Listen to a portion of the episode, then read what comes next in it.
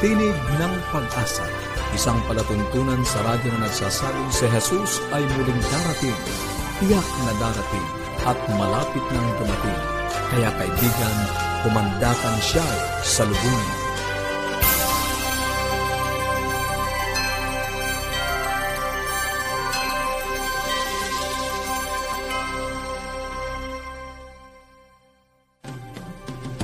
Maligaya at puno ng pag-asang pakikinig mga kaibigan. Kami po ang inyong mga lingkod ng Tinig ng Pag-asa. Ako po si Misty Bontile.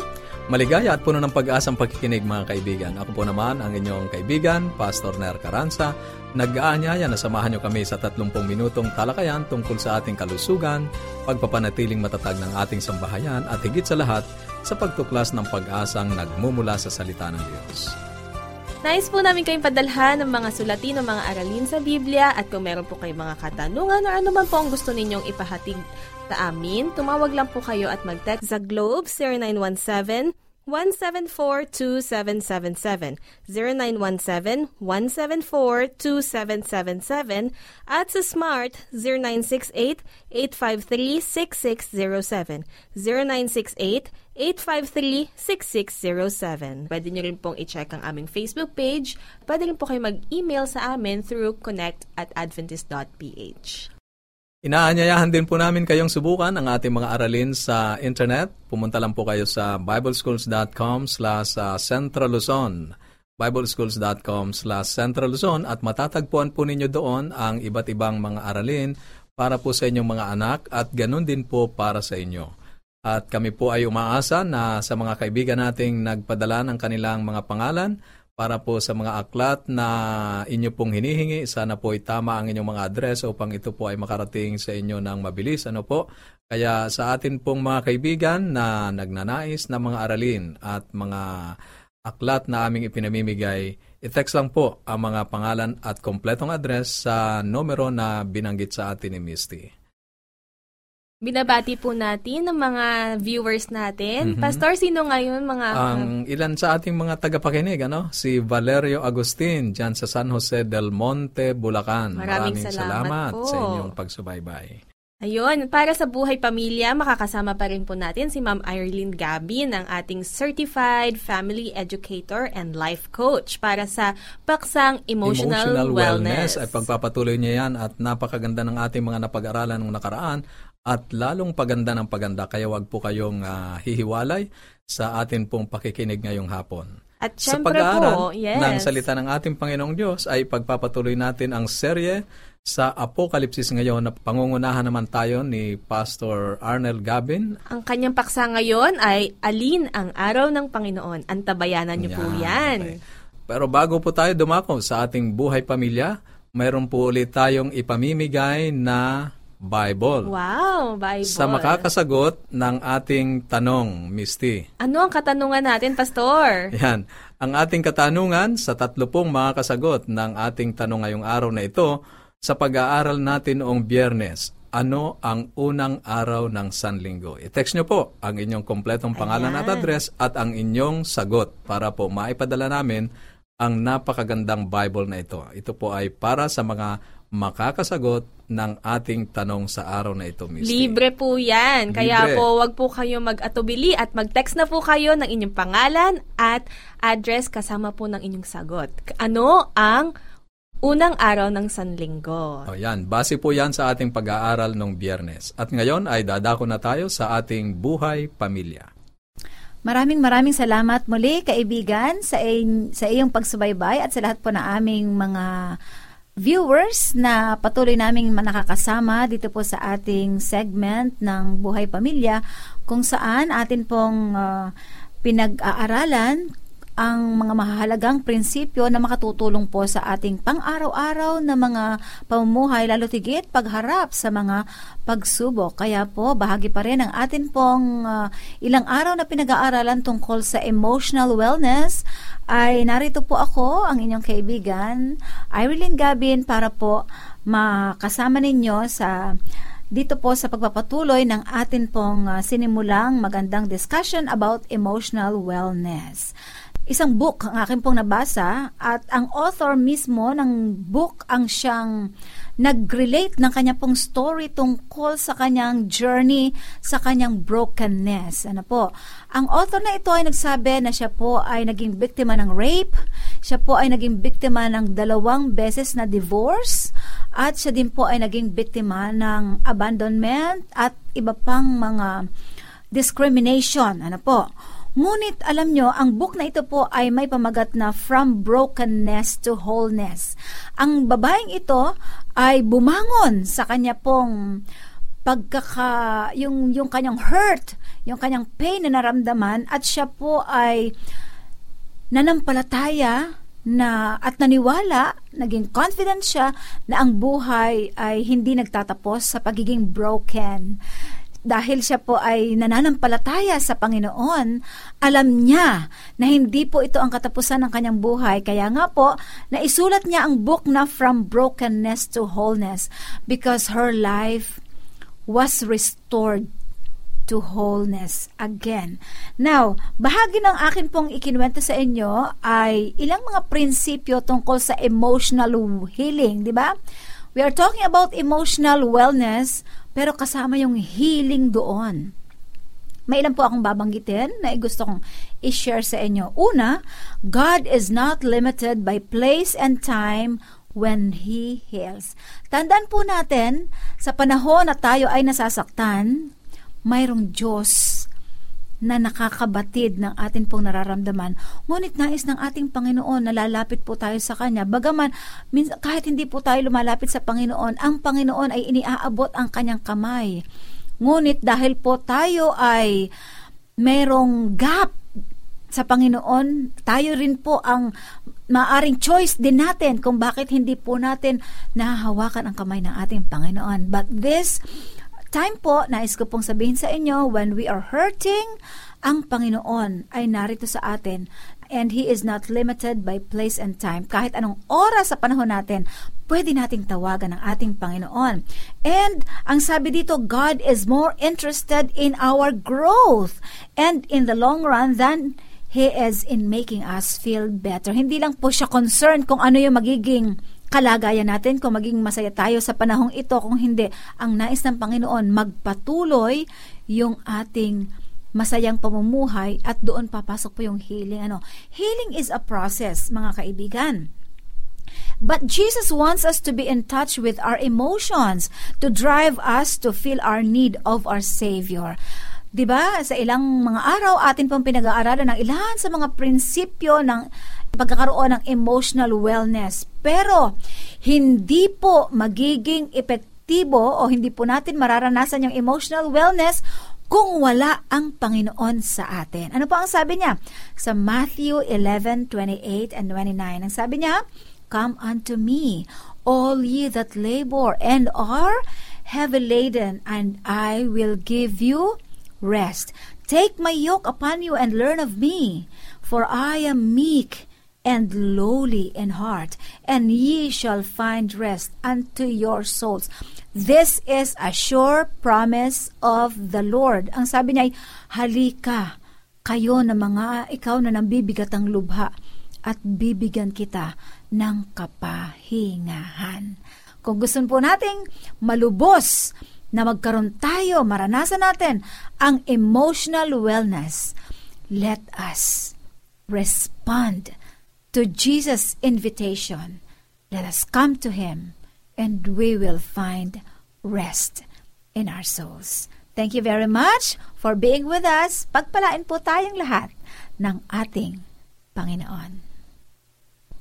Ayan, maraming salamat po Ma'am Ay sa inyong napakagandang paksa sa emotional wellness. Napaka timely ng message ngayon, mm-hmm. no? So, alam ko pong marami po kayong katanungan. Kaya po, kung meron po kayong mga gustong ipahatid sa amin, mag-text lang po at tumawag sa Globe 0917 174-2777, 0917-174-2777, at sa Smart 0968-853-6607, 0968-853-6607. Pwede rin po kayo mag-message sa ating Facebook page at Pwede rin po through email sa connect at adventist.ph.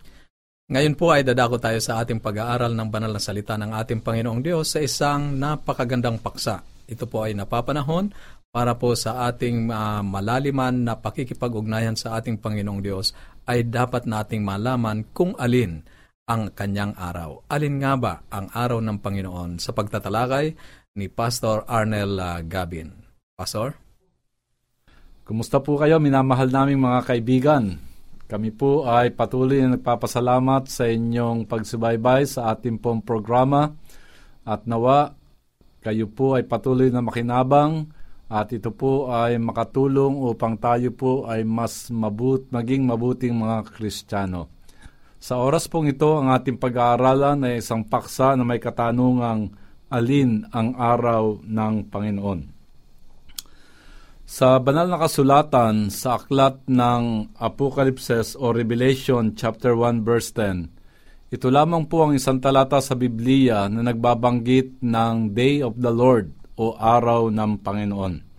Kung babasahin po natin ang Apocalypse Kapitulo 1 talatang 10, ay ganito po ang sabi, Ako'y nasa espiritu ng araw ng Panginoon. I was in the spirit in the Lord's Day. Ang talatang ito ay hindi nagbigay ng palatandaan kung alin ang araw ang araw ng Panginoon. Binabanggit lamang nito na mayroong ganong araw.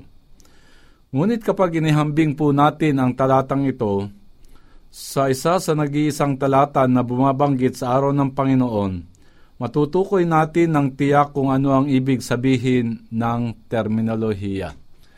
Meron pong isang talata sa Matandang Tipan na ganito po ang sabi. Sa aklat po ng Isaiah, Kapitulo 58, talatang 13. Ang sabi po, Kung iyong iuurong ang iyong paa sa sabat, sa paggawa ng iyong kalayawan sa aking banal na kaarawan, ay iyong tawagin ang sabat na kaluguran at ang banal na araw ng Panginoon na marangal at iyong pararangalan na hindi ka lalakad sa iyong mga sariling lakad, ni hahanap ng iyong sariling kalayawan, ni magsasalita ng iyong sariling salita. So ganito po ang sabi sa talatang ito, at sa talatang ito walang pag-aalinlangan na sa lumang tipan ang araw ng Panginoon ay ang araw ng Sabat. At dahil walang indikasyon sa bagong tipan na ito ay pinalitan, ang araw ng Panginoon ay nananatiling ang Sabat. Sa ating pong nakaraang pag-aaral, minamahal mga kaibigan, ating pong inisa-isa ang mga talata sa bagong tipan na tumutukoy po sa unang araw ng Sanlinggo o ang araw ng Linggo. Atin pong napag-aralan na ang anim na mga talata na tumutukoy sa unang araw ay tumutukoy po sa muling pagkabuhay ng ating Panginoon. At yung isang talata po ay tungkol sa paglilikom ng ambag o tulong sa mga Kristiyano na nakaranas ng tagutom sa Jerusalem. At yung isa po ay yun yung pangangaral na ginawa ni Apostol Pablo noong Sabado ng gabi at kinaumagahan ng linggo siya ay umalis at naglakbay ng malayo. Kaya sa mga talatang ito na tumutukoy sa unang araw ng salinggo, wala po tayong mababasa na ito po ay pinagpala, binasbasan at pinakabanal ng ating Panginoon. Sa pagkakataong ito ay ating pong uh, isa-isahin at pag-aralan. Nung umalis ang ating Panginoon, anong araw ang ipinangilin ng mga alagad? Titingnan po natin ang lahat ng mga talata na bumabanggit kung ano po ang araw na ipinangilin ng mga alagad. Ang Biblia ba ay may ipinihawatig kung anong araw ang iningatan ng iglesia sa bagong tipan? So pasimulan po natin sa aklat ng mga gawa, Kapitulo 13, talatang 14. Alamin natin kung anong araw ang pinangilin ng mga alagad sa bagong tipan. Gawa, Kapitulo 13, talatang 14. Ganito po ang wika, mga kaibigan. Datapwat sila, pagkatahak sa Perga, ay nagsidating sa Antioquia ng Pisidia at sila'y nagsipasok sa sinagoga ng araw ng Sabat. At sila ay nagsiupo. Ito pong talatang ito mga kaibigan ay tumutukoy kay Apostol Pablo at Barnabas na sila ay pumasok sa sinagoga ng araw ng Sabat. Sila ay nanyayahang mangaral at ipinangaral ni Pablo ang tungkol kay Jesus.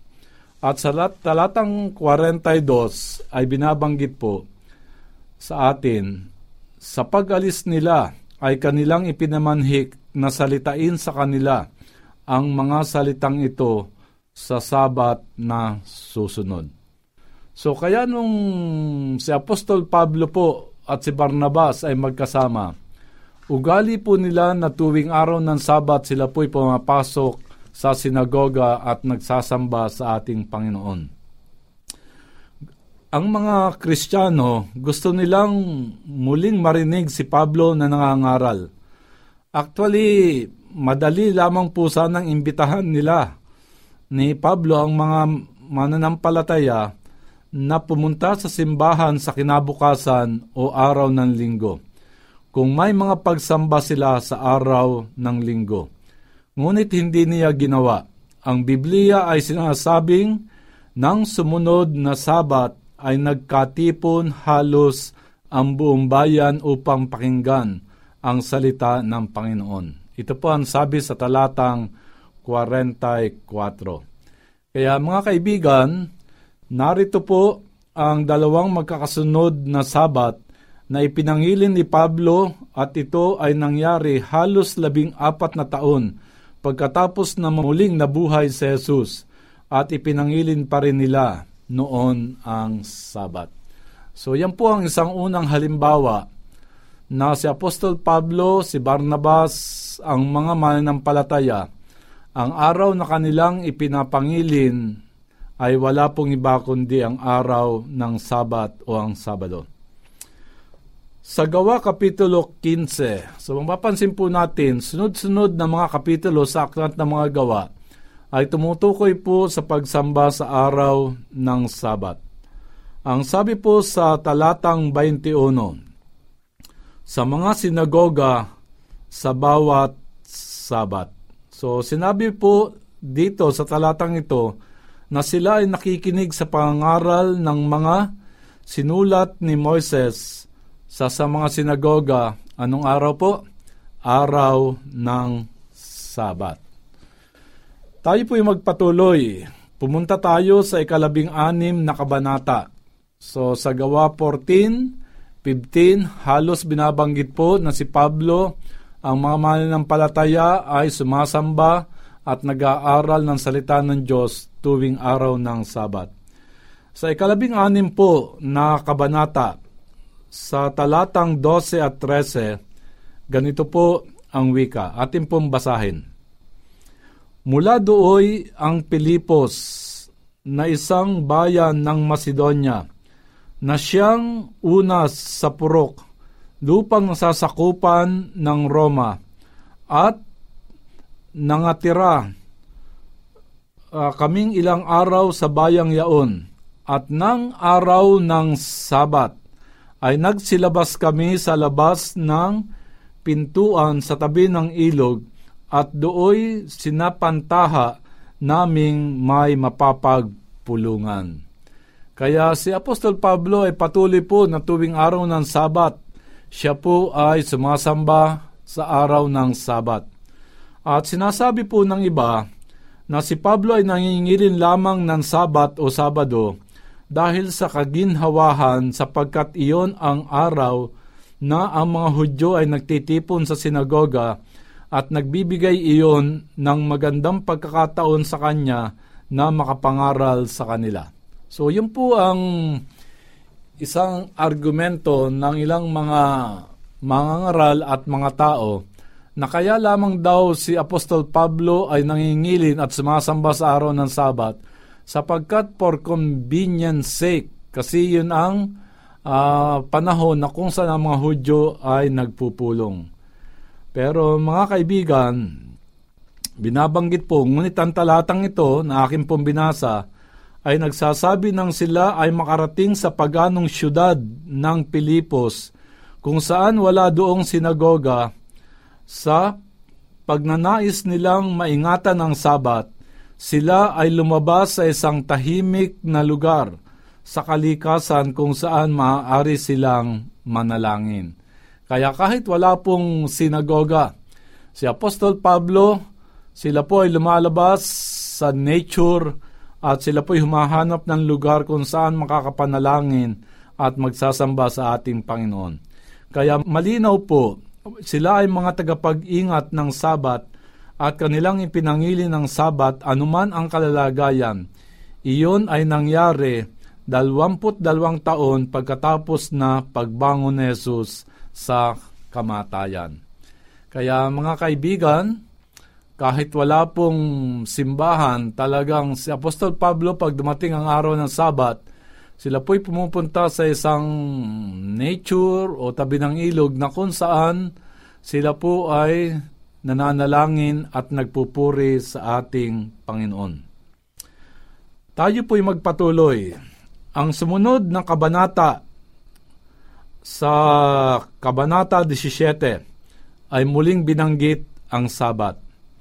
Ganito po ang sabi, Nagsirating sila sa Tesalonika na kinaroroonan ng isang sinagoga ng mga Hudyo at si Pablo ayon sa ugali niya ay pumasok sa kanila at sa tatlong sabat ay nangatwiran sa kanila sa mga kasulatan. Ito po ang sabi sa Aklat ng Mga Gawa, Kapitulo 17, talatang 1 at 2. Dito po ay binanggit na talagang ugali ni Apostol Pablo na kapag darating ang araw ng Sabat, sila po'y pumapasok sa sinagoga at sila po ay sumasamba sa ating Panginoon. Ito po ay nabanggit ko na nung una na sinasabi po ng mga psychologists na ang isang bagay para maging ugali. Ito ay matagal nang ginagawa. Kaya kita niyo po, minsan sinasabi natin sa mga bata o sa mga tao, ugali na ng taong yan ang ganyang bagay. Na ang ibig sabihin talagang nakagisna na niya at talagang matagal na niyang ginagawa kaya sinasabi nating ugali. Kaya si Apostol Pablo po at ang mga mananampalataya talagang ugali nila sa bagong tipan. Matag- wala ang ating Panginoon umakyat na sa langit. Pero sila po ang araw na kanilang ipinapangilin ay ang araw ng Sabat. Tayo po'y magpatuloy sa Aklat ng Mga Gawa, Kapitulo 18. So, sa Gawa 17, 1 and 2, binabanggit po si Apostol Pablo tuwing Sabat ay pumapasok sa sinagoga. Sa Aklat po ng Mga Gawa, Kapitulo 18, ang talata po ay 1, 4 at 11. Ganito po ang sabi. Si Pablo ay umalis sa Atenas at nagtungo sa Korinto. At siya ay nangatwiran tuwing, anong araw po? Tuwing Sabat sa sinagoga. At hinihikayat ang mga Hudyo at ang mga Grego na sila'y tumahan doon isang taon at anim na buwan na itinuturo sa kanila ang salita ng Diyos. Kaya mga kaibigan, kung ating pong babasahin sa bagong tipan sa aklat ng mga gawa, binanggit ko sa inyo napakaraming mga kapitulo at mga talata na ang unang mga alagad at mananampalataya, talagang ang araw po na sinusunod nila na araw na ipinapangilin ay wala pong iba kundi ang araw ng Sabat, ang ikapitong araw ng Sanlinggo, o sa ating kapanahunan ngayon ay tinatawag na Sabado. So humigit kumulang na 25 taon ang nakalipas pagkatapos na muling pagkabuhay, si Pablo sa isang syudad ipinangilin ang bawat sabat sa loob ng isang taon at kalahati. Iyon ay 78 na mga sabat sa isang lugar. At Sinasabi po sa Hebreo 4.9 kung saan sinabi niya, may natitira pa ngang isang pamahingang sabat ukol sa bayan ng Diyos. So mga kaibigan, kung hindi ito binago ni Jesus ang araw ng pahingili ng araw ng sabat, at ang mga alagad ay hindi rin ito binago, gaya po ng ating pinag-aralan, kung ganon, paano ang Sabat ay nalipat mula sa Sabado patungong Linggo? Kailan nangyari ang pagbabago? Gusto kong ipakita sa inyo, gayon man, upang magawa iyon, kailangan nating pag-aralan ang history upang malaman natin bakit mula sa pahingili ng araw ng Sabat, ngayon ang milyon-milyong mga tao ay ang unang araw o linggo ang ipinapangilin. Kaya mga kaibigan, yan po ang ating pag-aaralan sa susunod na serye at kayo po ay patuloy naming inaanyayahan na kayo po ay patuloy na sumambaybay sa programang ito. Kaya mga kaibigan, maraming salamat po at nawa sa tulong at biyaya ng ating Panginoon, magkaroon po tayo ng kapasyahan na sundin ang sinasabi ng Biblia na ang tunay na araw na pangilin na ibinigay ng ating Panginoon, sinunod ng mga alagad at kahit si Kristo ay wala pong iba kundi ang ikapitong araw, ang araw ng Sabat o ang araw ng Sabado. Pagpalain po kayo ng ating Panginoon.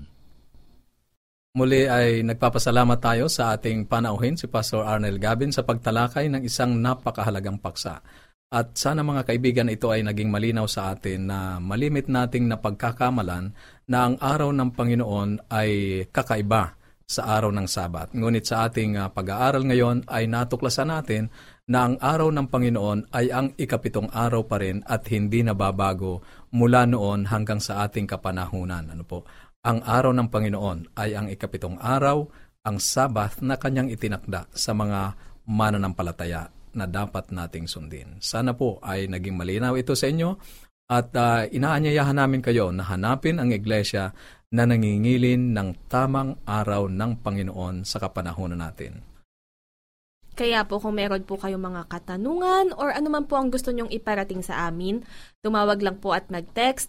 Kasama po ang inyong pangalan at address sa Globe 0917 174-2777, 0917-174-2777, at sa Smart 0968-853-6607, 0968-853-6607. Pwede rin po kayong mag-message sa ating Facebook page at mag-email sa connect at adventist.ph. Maraming salamat po at sa ating pansamantalang paghihiwa-hiwalay, baunin natin ang salita ng ating Panginoong Diyos sa Apokalipsis Kabanatang 22, Talatang 20, ang nagpapatotoo sa mga bagay na ito ay nagsasabi, Oo, darating ako. At habang inaantay natin ang kanyang pagdating, panghawakan natin ang kanyang salita sa Isaiah 59.1, narito ang kamay ng Panginoon ay hindi may clean na di makapagligtas, ni hindi mahina ang kanyang pandinig na ito hindi makarinig. Bukas po muli sa ganito pa ring oras po. at himpilan.